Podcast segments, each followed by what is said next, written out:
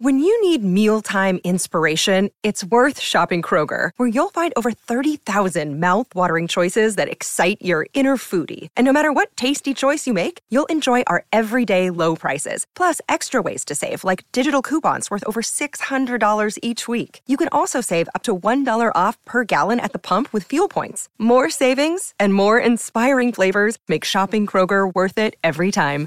Kroger, fresh for everyone. Fuel restrictions apply. Another day is here, and you're ready for it. What to wear? Check. Breakfast, lunch, and dinner? Check. Planning for what's next and how to save for it? That's where Bank of America can help. For your financial to-dos, Bank of America has experts ready to help get you closer to your goals. Get started at one of our local financial centers or 24-7 in our mobile banking app. Find a location near you at bankofamerica.com slash talk to us. What would you like the power to do? Mobile banking requires downloading the app and is only available for select devices. Message and data rates may apply. Bank of America and a member FDIC.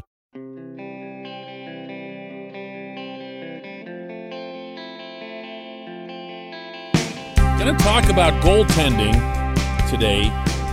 Goaltending that made all the difference in the world and goaltending that wouldn't have made a difference regardless. Good morning to you. Good Friday morning. I'm Dan Kovacevic of DK Pittsburgh Sports, and this is Daily Shot of Penguins. It comes your way bright and early every weekday if you're into football and or baseball. I also offer up daily shots of Steelers and Pirates right where you found this. Flames 4, Penguins 0 last night at PPG Paints Arena. And that wasn't super reflective of the game's flow. It was very reflective of Jacob Markstrom's performance in the Calgary net. He was just superb. And if I hadn't witnessed that same thing with my own eyes three years ago out in Vancouver, I wouldn't have believed it. But he did that to the Penguins out there, stopping 46 shots in a victory for the Canucks. Vividly recall going into the visitors' locker room after that game and Sidney Crosby and Phil Kessel uh, sitting next to each other, both of them just kind of shaking their heads like, what was that? Crosby telling me that he's long felt that Markstrom was one of the more underappreciated players at his position in the NHL. And man, he's a big dude on top of everything else. And when he's moving smoothly side to side, the way he was last night, it's it's it's game over. You don't have an option to beat a guy that big unless you're doing all kinds of redirects, rebounds, and or you've got some world class snipers on your side, and the Penguins do. They're just not playing right now. None of them. Almost none of them. Certainly not enough to get a puck past this guy when he's going like this. Markstrom was outstanding. He was the factor in this game, considering the Penguins put 45 pucks on him. And really, other than a flat first few minutes, never let up. Never let up. I was, in a weird kind of way, impressed with what they did. I asked Jake Guentzel about it after the game. Yeah, I think that's that's what you got to do. I mean, most goaltenders are. Um, you just try and get those rebounds and extra chances. I think that's when you score um, a lot of goals. So um, I think maybe we got to get some more traffic in in front of the net there, and I think that'll create some rebounds and um, maybe we'll get lucky from uh, a tip or a rebound there. But I think for us, it's just um, we just got to make sure we're taking the goals goalies eyes away. That's what you got to do. You can't get discouraged because Andrei Vasilevskiy's seven feet tall and Markstrom comes along and he's eight feet tall, and they're both crazy athletic and they take up so much of that six by four that it it can discourage you. It can beat you up a little bit. And you just have to keep cranking. And the Penguins did that. Didn't matter. Didn't matter. When you have a guy that's on like that, it doesn't matter. So please take what I'm about to say in exactly that context. What Casey DeSmith did didn't matter either, but it sure would be nice if he'd come around to being the competent backup that the Penguins fairly expect him to be. This portion of Daily Shot of Penguins is brought to you by good people at the Greater Pittsburgh Community Food Bank, where they're committed to providing food for all of our neighbors in need across Western Pennsylvania. They, in turn, need your help. Visit PittsburghFoodBank.org to find out how $1 from you is all it takes to provide five full meals for those in need. Again, it's PittsburghFoodBank.org. Spell out the Pittsburgh, by the way, when you do that. DeSmith didn't lose the game. The game wasn't lost so much as it was won anyway by Markstrom. But DeSmith didn't really get much done either. I thought he had two strong periods. At times, he was really, really good. The only goal he gave up through the two periods was a Johnny Gaudreau laser to the top shelf. And Johnny Hockey had been a little bit due. He hadn't had any goals for the Flames to that point. Made a perfect shot. Great. Wonderful. But again, two really good periods.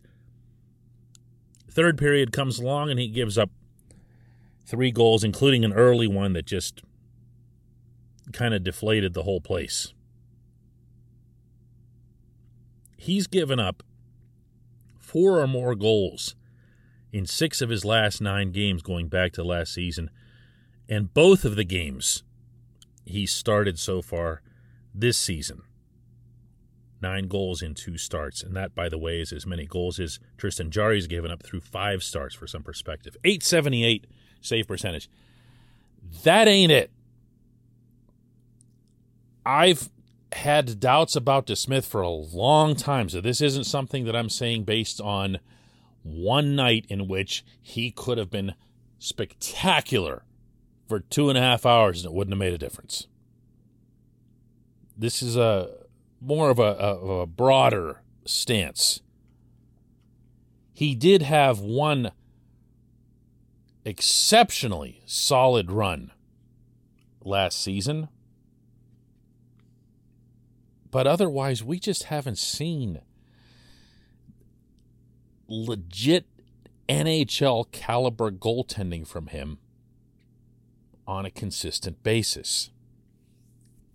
And I almost feel like it's unfair to assign that to him when he operates at what's now a distinct disadvantage in this league because he doesn't have the size. He's not the stature, never mind Vasilevskiy and Markstrom. I'm just talking about the run of the mill NHL goaltender. He's smaller than that.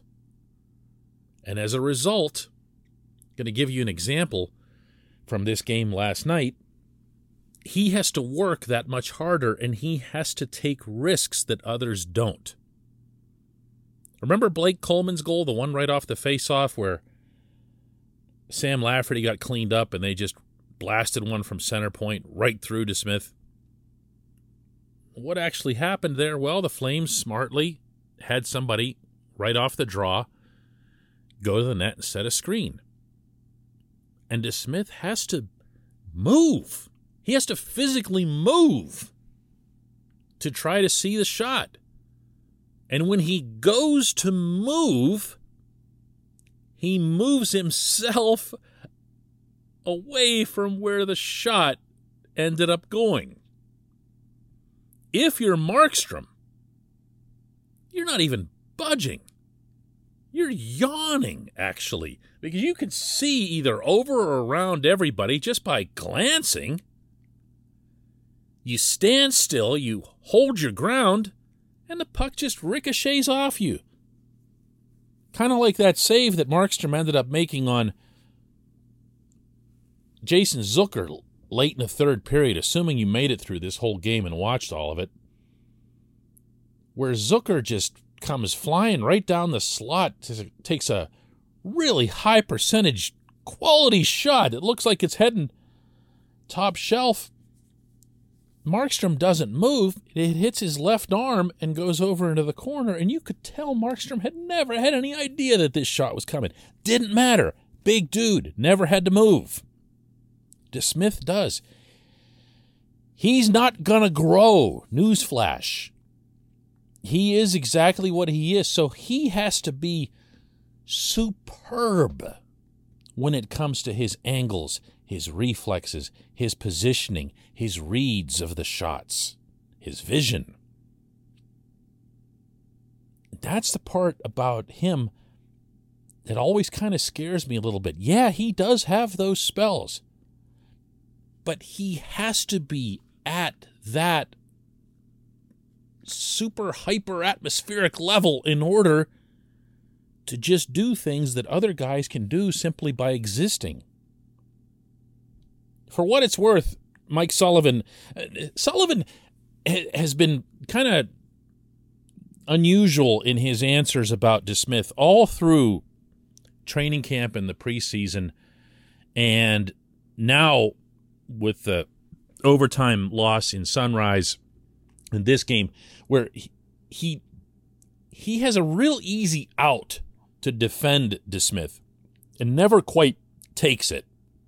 This was his response when asked about DeSmith's performance last night. I thought he made some saves. He, he made some high quality saves in the first couple of periods that uh, you know that kept us in, in the game, um, at least within striking distance. Um, you know, I thought our team as a whole, the, the we opened the game up a little bit in the third. I thought we were pressing, and uh, and and you know, give Calgary credit. They defended hard and, and, and they made us pay. So I said to the guys after the game, I just thought we don't have to open the game up. We still have a lot of time left. If we, you know, we're in a two-goal hockey game. If we score the next goal, we're in striking distance. We're right there. And for me, that's one of the lessons I think we can take out of this one is just making sure that that we stick to the game plan and we just stay the course and, and not try to open it up and not try to press. We got to play the right way, but we can't, you know, we, we can't turn into a high risk hockey team. And I thought we did that a little bit too early in the third period, and and that puts our goaltender in a tough spot. So it's hard to assess the third the third period, but uh, I thought he made some saves in the first two. Not exactly ringing. You know what I mean? What's this mean? Well, right now, nothing. You're not going to see any kind of change at the goaltending positions. And when I say positions, that was plural on purpose. You have a starter and you have a backup. The backup is its own position. But you do have in Wilkes-Barre right now a young goaltender in Filip Lindberg who won an NCAA championship with UMass, who showed well in camp, who showed well in preseason, and who through three starts for Wilkes-Barre Scranton has a 1.32 goals against average and a 952 save percentage. Now, again, this is his first three professional starts. I'm not jumping ahead of myself here. They're going to want to see this play out on all levels. But it's not as if DeSmith should be locked in as some sort of he's absolutely got to be backup goaltender in Pittsburgh. When we come back, just one question.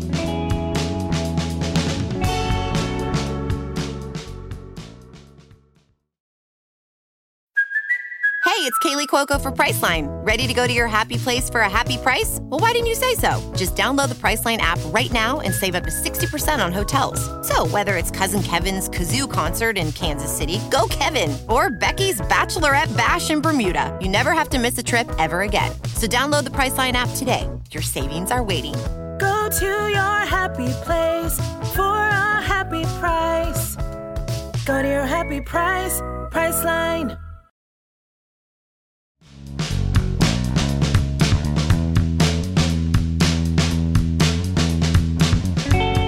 Welcome back. It's time for just one question, and that's brought to you always on this program by Fubo TV. The monthly cost of cable is over 200 bucks. Fubo TV is 65 bucks a month to watch all the same channels, including AT&T Sportsnet Pittsburgh. And right now, Fubo TV is offering our listeners of Daily Shot of Penguins a seven-day free trial and 15% off your first month. Just visit FuboTV.com slash DK. Our J1Q today sets the all time J1Q record for shortest ever J1Q. It comes from Chris Adams, and it's one word fate. Yeah, that's that's kind of what this is, Chris. Um, this is fate catching up with the Penguins. You can't reasonably go on in perpetuity missing Sidney Crosby, Evgeny Malkin, Jeff Carter, Bryan Rust, and on the back end, Chris Letang, and say to yourself, you know what? We got this. you just can't do it. That's why, and I started saying this a lot while covering the team on the opening Florida trip. You needed to get as many of these points as possible to my eyes, what the Penguins have done through this month has been a godsend. They could not afford to fall too far behind in a division that's going to be as crazily competitive as the Metro is going to be, especially with the Hurricanes basically coming back into the division, if you recall the way things were split up last year in the manufactured East. The Hurricanes come in and I mean, they're not handed a playoff spot, but they're good enough that you know that one of the four is going to them. And they weren't even around in this division last year. So you've got three spots, basically. You've got three spots. And there's going to be a lot of competition for those three. And if you get behind by 8, 10, 12 points, while you're waiting on your star players to come back, that's a real problem. That's a problem that's not going to go away, and it's going to take you four or five months to erase it. So now, on top of Sid and Gino being out, there's all the COVID issues, the protocol, and so forth, and you're missing even more guys. The positive is that Crosby very much looks like in his practice sessions a guy who's about to come back. I'm at the point where I'll be surprised if he isn't back tomorrow night against the Devils. Sullivan said in close to certain terms that Carter will be back at practice today. So you're getting a couple back. Rust has been practicing, working out with Malkin. He's going to be back whenever it's, you know, uh, a, a, green light situation for him with a concussion. I don't know that they've announced it as a concussion. I don't know how much more obvious it can be that it's a concussion. And then from there, you got to get Letang back from COVID, and you've got to have Malkin get all the way back in recovering from his knee surgery but at least you get a couple of them back. At least you don't have the situation where you've got no centers. You know, like no centers. I mean, God bless Evan Rodrigues for what he's brought, but you know, at some point or other, that was going to catch up to them. And it was a point, in fairness, that came against the two time defending champs the Lightning coming in with that monster goaltender, and the Flames being the hottest team in the NHL, well, other than Florida. And the Flames come in with their monster goaltender. So if you look at all three of the Penguins' losses this season, they were to the two time champs, to the hottest team currently going, that isn't the Panthers. Oh, and also the Panthers. So they've held up pretty well. They have. But it sure would be nice if they didn't have to keep doing that forever. Let's see if that changes in the next 24 to 36 hours? I appreciate the question. I appreciate everybody listening to Daily Shot of Penguins. We'll do another one of these on Monday. I'm heading to Cleveland to do some football over the weekend.